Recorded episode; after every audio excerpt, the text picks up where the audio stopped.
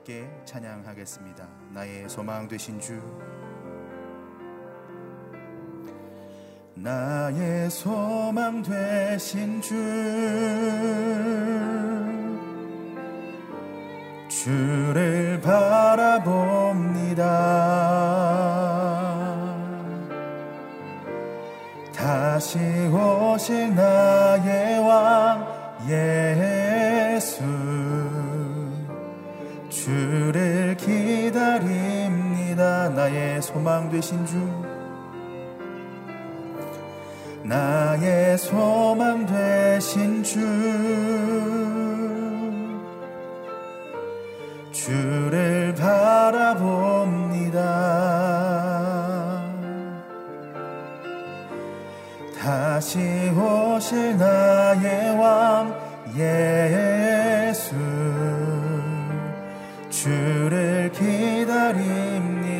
밤이나 낮이나 밤이나 낮이나. 어제나 오늘도 영원히 주만 찬양해. 괴롭고 슬플 때 낭망하여 넘어져도 언제나 주만 찬양하겠네 나의 소망 되신 주. 나의 소망 되신 주.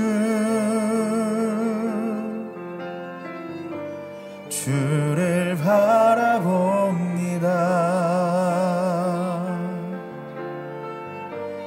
다시 오실 나의 왕 예수. 주를 기다립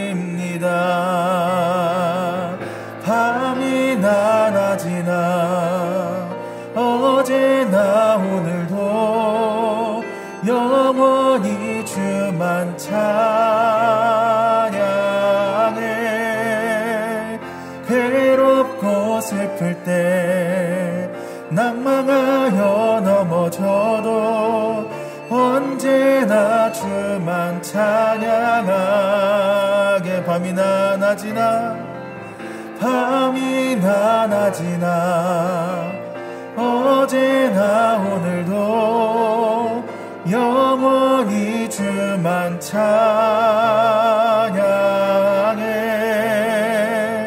괴롭고 슬플 때 낭망하여 넘어져도 언제나 주만 차 다시 한번 찬양합니다. 밤이나 낮이나 낮이나 어제나 오늘도 영원히 주만 찬양해. 괴롭고 슬플 때 낭망하여 넘어져도 언제나 주만 찬양하 찬양하라 내 영혼아 찬양하라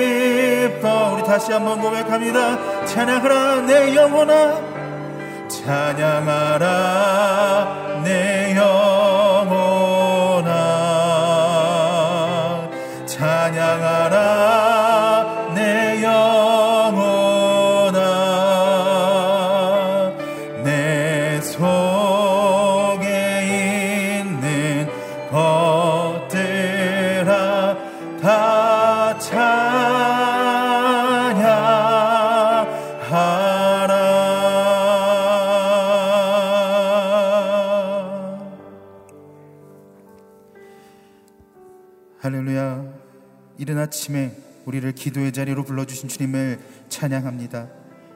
우리의 간절한 마음을 주님께 내려놓고 나아가오니 은혜를 부어주시옵소서. 주님이 세우신 가정을 주님 앞에 올려드립니다.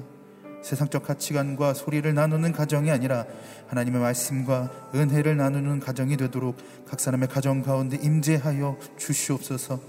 주님 대선을 3주 남겨놓고 있습니다 주님의 지혜를 더하여 주셔서 이 나라에 하나님의 마음에 합한 지도자들을 세울 수 있도록 하여 주시고 그들이 하나님을 경외하는 마음을 갖게 하여 주시옵소서. 열방 가운데 또한 국내에서 하나님의 나라를 위해 섬기는 선교사님들을 축복하여 주시옵소서. 교회 가운데 세우신 이천 선교본부를 비롯한 여러 선교 기관들을 통해 이루어지는 사역을 섬기는 한 사람 한 사람을 축복하셔서 질병이 창궐한 가운데서도 건강을 지켜주시고 체력적으로도 지치지 않도록 힘을 더하여 주시옵소서. 예배와 말씀을 위해 기도합니다. 갈급한 심령으로 나온 모든 이들의 기도를 들어주셔서 주님과의 만남을 온전히 누리는 시간이 되게 하여 주시옵소서. 또한 정령 선교사님을 통해 선포되는 주님의 말씀이 권능으로 우리의 심령에 심기게 하시고 오늘 하루를 살아갈 능력이 되게 하여 주시옵소서. 그렇게 행하실 주님을 찬양합니다. 예수님의 이름으로 기도합니다 아멘 오늘도 예배당에 나오신 성도님들과 CGN TV 유튜브로 함께 예배하시는 모든 성도님들을 주님의 이름으로 환영하고 축복합니다. 오늘 하나님께서 우리에게 주시는 말씀 누가복음 12장 35절부터 48절까지 말씀입니다. 누가복음 12장 35절부터 48절까지 말씀입니다. 저와 여러분이 한 절씩 교독하시겠습니다. 항상 허리에 띠를 두르고 등불을 켜놓고 있어야 한다. 마치 주인이 결혼잔치에서 돌아와 문을 두드릴 때 곧 열어주려고 대기하고 있는 사람들과 같이 되라. 주인이 돌아와서 종들이 깨어 있는 것을 보면 그 종들은 복이 있을 것이다. 내가 진실로 너희에게 말한다. 그 주인은 허리에 띠를 두르고 그 종들을 식탁에 앉힌 다음 곁에 와서 시중을 들 것이다. 만약 주인이 한밤중이나 새벽에 오더라도 깨어 있는 종들을 본다면 그 종들은 복이 있을 것이다. 너희는 이것을 알라. 만약 집에 도둑이 언제 든지, 언제 들지 알았더라면 집주인은 도둑이 집에 들어오지 못하게 할 것이다. 그러므로 너희도 준비하고 있어야 한다. 인자가 생각지도 않을 때올 것이기 때문이다. 베드로가 물었습니다. 주여 이 비유를 저희에게 하신 것입니까? 아니면 모든 사람에게 하신 것입니까? 주께서 대답하셨습니다. 누가 신실하고 지혜로운 종이겠느냐? 주인이 자기 종들을 맡기고 제때 양식을 나눠줄 일꾼이 누구겠느냐? 주인이 돌아와 종이 시킨 대로 일하는 것을 본다면 그들은 복이 있을 것이다. 내가 진실로 너희에게 말한다. 주인은 그 종에게 자신의 모든 재산을 맡길 것이다. 그러나 그 종이 주인님이 오시려면 한참 멀었다라는 생각에 남녀 종들을 때리며 먹고 마시고 취해버린다고 하자. 그 종의 주인은 종이 생각지도 못한 날 그가 알지 못하는 시각에 돌아와서 그를 몹시 때린 뒤 믿지 않는 자들과 함께 둘 것이다. 주인의 뜻을 알고도 준비하지 않거나 그 뜻대로 하지 않는 종은 매를 많이 맞을 것이다. 함께 읽겠습니다. 그러나 알지 못하고 매 맞을 일을 한 종은 적게 매를 맞을 것이다. 많이 받은 사람에게는 많은 것을 요구하시고 많은 일을 맡은 사람에게는 많은 것을 물으실 것이다. 아멘. 국제 클리프 성경번역 선교회 부총재를 역임하신 정민영 선교사님께서 나오셔서 주님이 인정하시고 주실 신실한 종이라는 제목으로 말씀 선포해 주시겠습니다.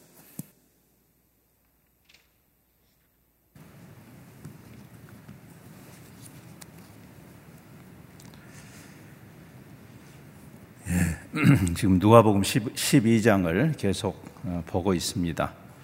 아, 누가복음 12장은 어, 많은 사람들이 예수님께 나름대로의 기대감을 가지고 어, 몰려들 때 예, 주님은 그들의 기대에 맞춰 주시거나 또 어떤 세상의 상식적 종교의 예, 그런 틀에 매이시지 않고 하실 말씀을 하시는 어, 그리스도를 따르는 제자가 무슨 의미인가?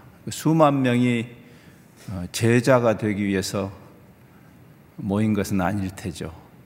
아, 이 신기한 능력을 행하시는 어, 이분의 소문을 듣고 모인 것인데 아, 그들은 그런 종교적 기대를 가지고 어, 그 기대를 충족시킬 수만 있다면 종교가 요구하는 음, 그러한 종교 활동을 할 각오는 돼 있었겠죠. 그러나 주님은 바리새인들의 누룩을 조심해라. 어, 외식이라는 그 표현, 어, 종교적으로 가장 헌신된 것처럼 그렇게 하는 것은 오히려 쉬운 일이지만, 그러나 제자라는 것은 겉으로 저 사람이 얼마나 열심히 종교 생활을 하는가로 증명되지 않고 그 사람의 내면이 어, 가치가 변하고 주님을 만나서 그래서 어, 그 변화된 가치가 어, 그 사람의 삶의 자세, 태도, 어, 모든 영역에 드러나는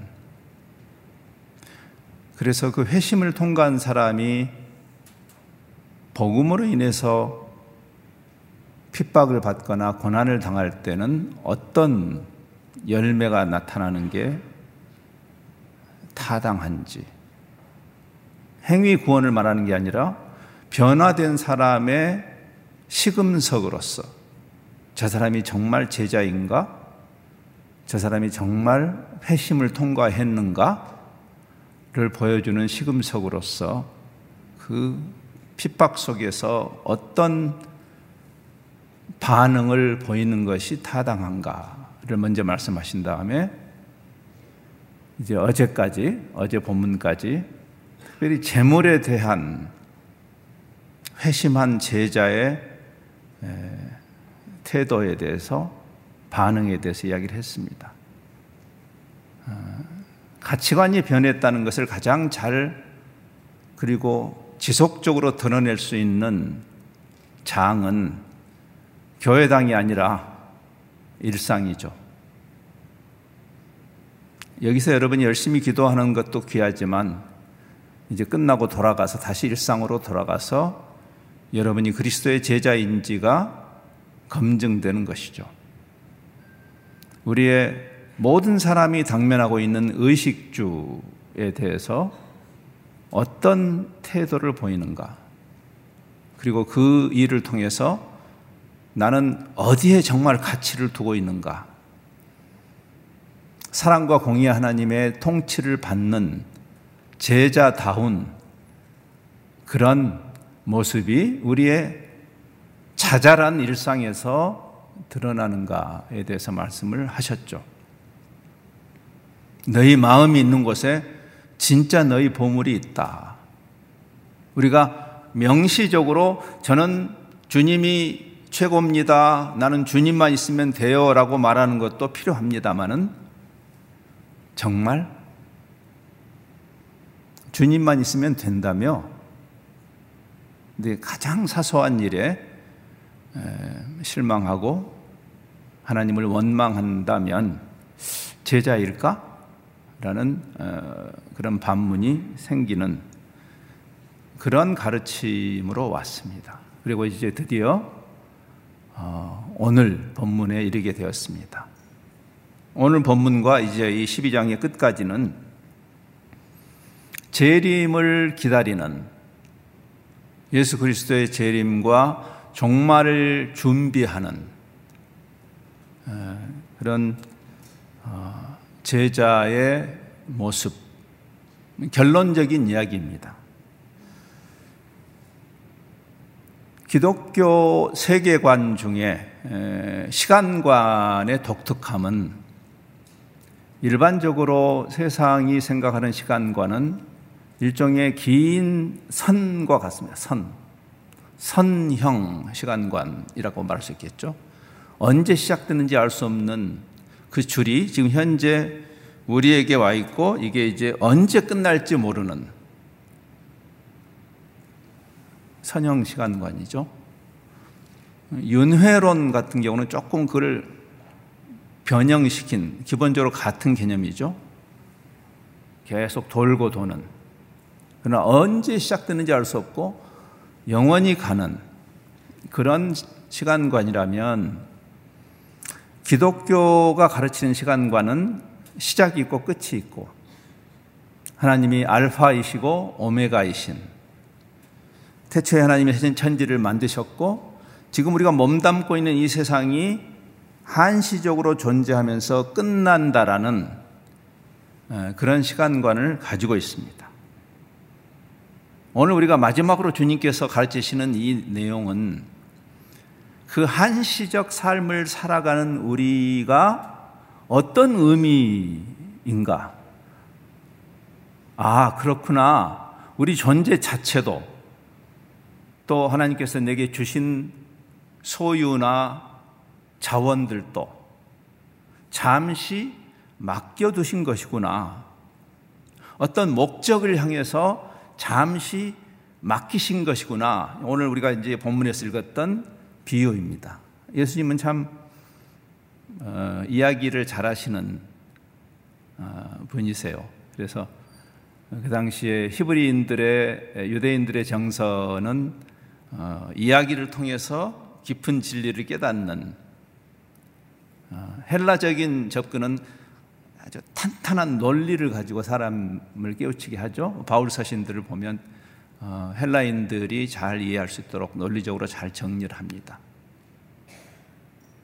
그러나 또 많은 문화에서는 이 스토리텔링이 굉장히 중요한 방식입니다. 그러니까 여기 우리가 방금 읽었던 어, 예수님의 그 비유는 바로 그 한시적으로 주인이 주인의 것을 종들에게 청지기들에게 맡기시고 갔다 와서 결산하시는 그 개념으로 우리 인생을 이야기하고 있습니다. 그러니까 요즘 코비드 상황 때문에 어, 어려움을 당하는 분들이 많고 저도 개인적으로 어, 지난 일주일 상관으로 가깝게 잘 아는 사람 두 사람의 죽음에 대해서 어, 그걸 대면하는 한편으로는 아 이제 어느덧 우리도 주변에 가까운 사람들이 세상을 떠나는 그런 나이가 된 건가라는 생각도 들고 어, 결국 우리가 개인적으로는 우리 나이의 많고 적음을 따라서 항상 어, 영원하고 맞닿아 있는 어, 개인적인 종말과 맞닿아 있는 삶인 것을 자각하게 하는 어제 아침 새벽 예배를 마치고 돌아가서 그 두 번째 부고를 들었습니다. 잘 아는 사람인데 제 아내는 지금도 너무 힘들어하고 있어요. 예. 그러면서 깨닫죠. 아, 그래. 우리 모두가 죽는 거지. 한 번 죽는 것은 사람에게 정하신 것이지. 이 세상에서 잘 풀리든 덜 풀리든 그게 무슨 의미가 있을까요? 잠시 살아가는 삶. 시편 90편에서 모세가 밤의 한 경점과 같다. 우리 인생이 70 살고 80 살아도 그 여기 나이 지긋하신 성도님들은 다 동의하시겠지만 어느새 내가 이렇게 돼 있다라는 그 한 경점과 같다. 지금 새벽을 깨고 나오셨잖아요. 잠시 새벽에 화장실을 가고 싶어서 눈을 뜨고 화장실을 갔다 오는 그 시간이 인생인 거죠, 그게. 근데 그 눈을 뜨고 화장실을 갔다 오는 그 시간이 떠보니까 내가 5성급 호텔에서 자고 있는 것이나 떠보니까 그저 단칸방에 자고 있는 것이 무슨, 무슨 차이가 있어요, 여러분? 아무 차이가 없어요. 그래서 예수님 말씀하신 거죠. 무엇을 먹을까, 무엇을 입을까에 우리의 모든 관심이 있다면 너는 아직 회심을 통과한 것이 아니야 라고 말하는 것이죠. 종교 생활을 아무리 열심히 해도 바리새인의 누룩을 조심해 한 번 죽는 것은 사람에게 정하신 것이고 우리가 얼마나 오래 사느냐는 전혀 중요하지 않다는 것을 조금 철이 들면서 깨닫게 되고, 아, 어떻게 사는가? 무엇을 위해서 사는가? 잠시 지나가는 이 삶을 어떻게 살아야 할 것인가를 가르쳐 주는 메시지예요. 본문 말씀. 재림과 종말이라는 것은 양날의 검과 같습니다. 마침내 이 육신을 벗고 고통스러운 세상이 끝나고 영원한 하나님의 완성된 나라가 시작된다라는 소망적인 메시지이기도 하지만 동시에 심판이라는 두려운 메시지, 이 건강한 긴장을 요구하는 메시지입니다. 그렇죠? 그래서 성경은 항상 하나님이 사랑이시지만 하나님이 공의이시다. 하나님이 은혜의 하나님이지만 진리의 하나님이시다. 이 두 가지의 통합적 이해를 못하면 안 되는 거죠. 예수님이 이 땅에 오신 그 메시아로서 오신 메시아의 사명 선언문에 해당하는 이 누가 지금 우리가 누가복음을 보면 누가복음 4장에 그첫 어, 공생이 시작하시면서 어, 그분이 계시던 나사렛의 한 회당에 들어가셨을 때 펴신 것이 이사야 61장이었죠. 하나님의 영이 그리스도께 임하시는 메시아에게 그리스도에게 기름을 부으시고 그리스도란 말이 기름을 부으신단 말이고 그리고 그에게 가난한 자에게 복음을 전하기 위해서 지금 우리가 어제 재물에 관한 이야기 했죠. 가난한 자에게 주어라. 그리스도가 하신 것처럼 우리가 그리스도의 몸으로서 청지기로서 잠시 이 세상에 있음을 성경 전체가 일관되게 이야기해요. 우리가 예수 믿어서 대박 터지는 것이 기독교 아닙니다. 번지수가 틀린 거죠. 그런 종교로 기대했다면 제가 더 영원한 종교들 많이 소개해 드릴 수 있습니다. 그러면서 그 이사야서는 말하죠. 여호와의 은혜 해와 진노의 날 이 두 가지는 항상 함께 가는 것입니다. 지금 이 스토리에서도 그 이야기가 나와요. 충성되게 준비된 종도 그 긴장 가운데 그래서 허리에 띠를 두르고 항상 불을 켜고 건강한 긴장을 가지고 살아라. 주님이 그 그날이 언제 올지 예수님의 재림이라는 큰 사건은 언제 올지 모르지만 제가 그런 얘기 했잖아요. 개인적 종말은 항상 코앞에 있어요. 우리는 항상 언제 하나님이 우리를 데려가실지 알 수 없는 그래서 더디 오신다라고 생각하지 말고 여기 불의한 청지기는 아 안 오실 거야 예수님 재림 한 적 있어? 없지? 오늘도 어제도 오늘도 해가 뜨고 지고 시집 가고 장가 가고 베드로서에도 그런 말 있죠? 시집 가고 장가 다. 근데 홀연히 마치 재미있는 비유를 하셨어요. 예수님이 자기 자신에 대해서. 우리 한국적인 문화로 보면 self diss를 하신 거죠. 도둑이 임하는 것처럼. 예수님이 도둑이란 말이 아니고 도둑이 뭐 예고하고 옵니까? 예. 그래서 그런 긴장을 이야기하는 거죠. 그래서 청지기, 청지기라는 것은 사실은 잘 생각해 보면 의무로 생각할 수도 있지만 영광스러운 자리예요.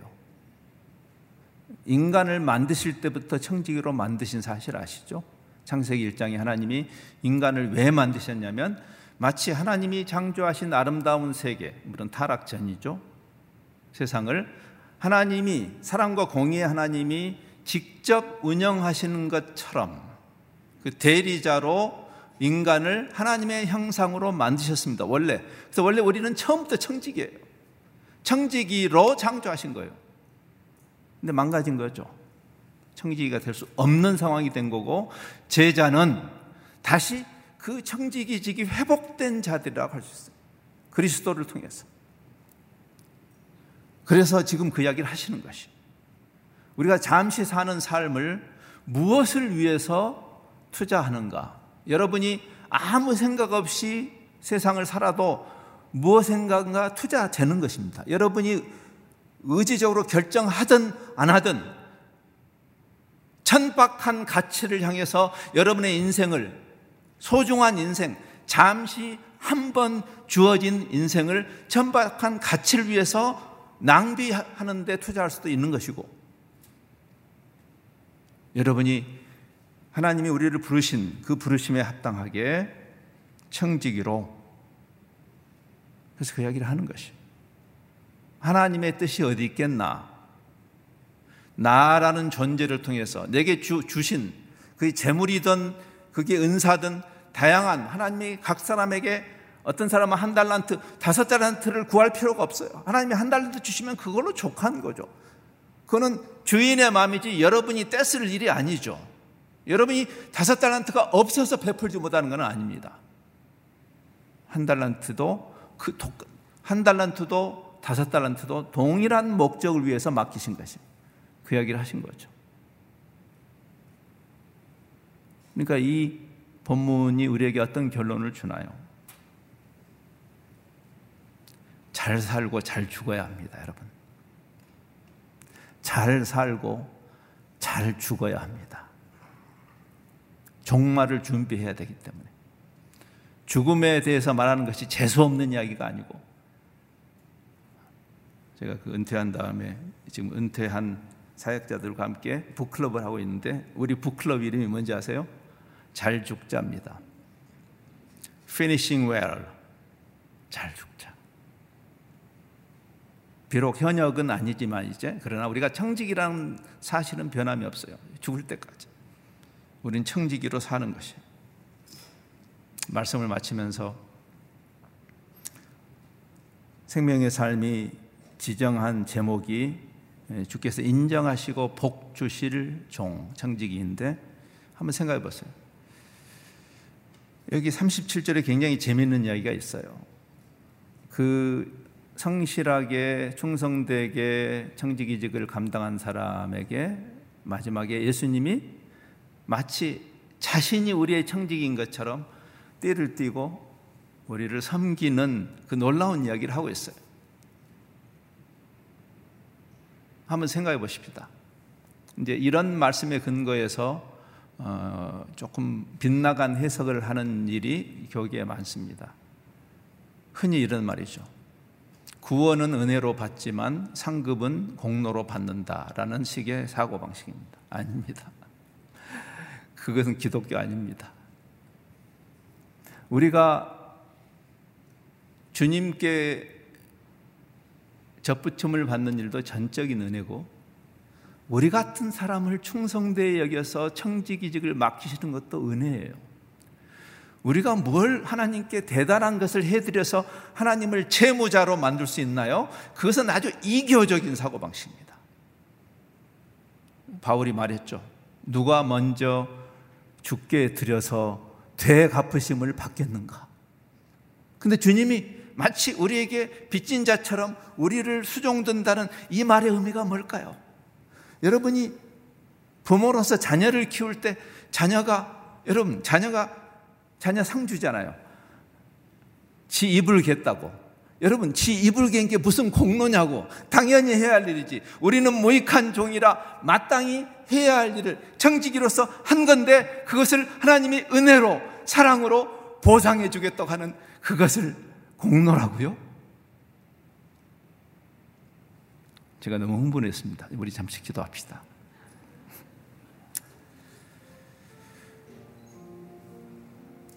이 누가복음 12장 아, 제자도에 대한 가르침입니다.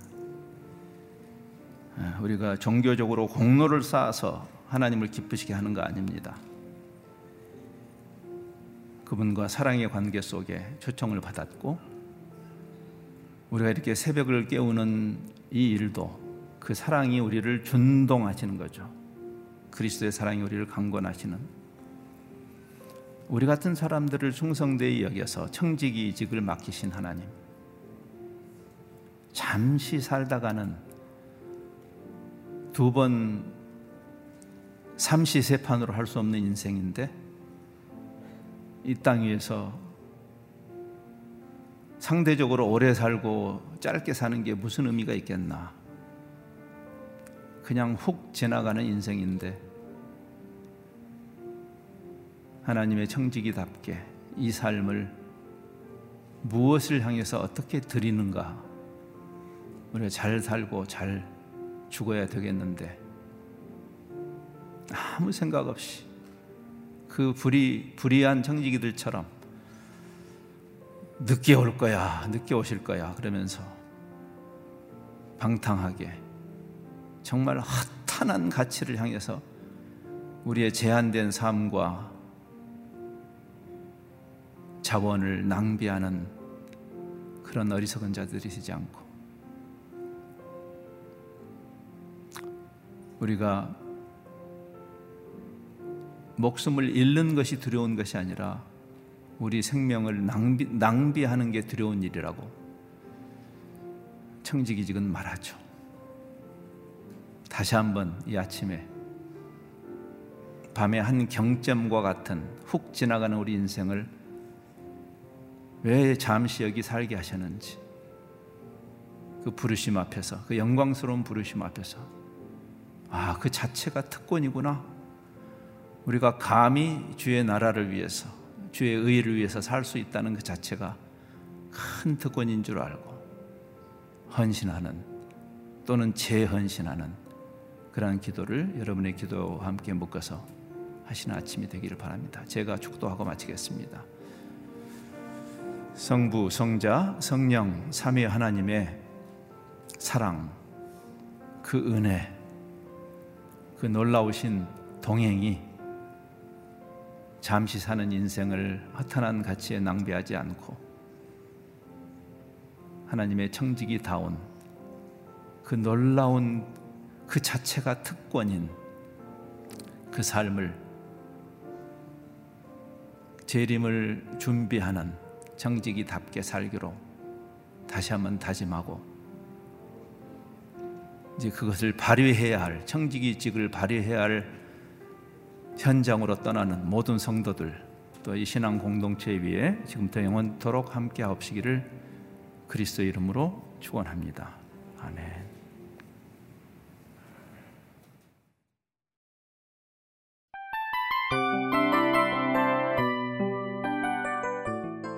이 프로그램은 청취자 여러분의 소중한 후원으로 제작됩니다.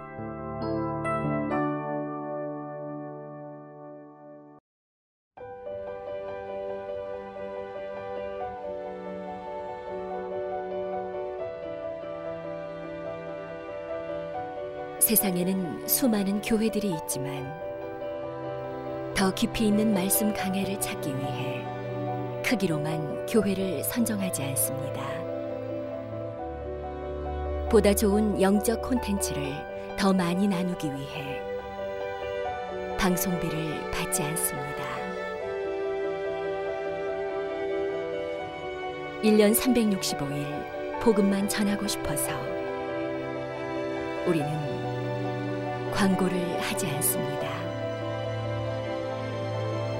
온누리의 복음을 땅끝까지 CGN TV와 함께 땅끝 성교사가 되주세요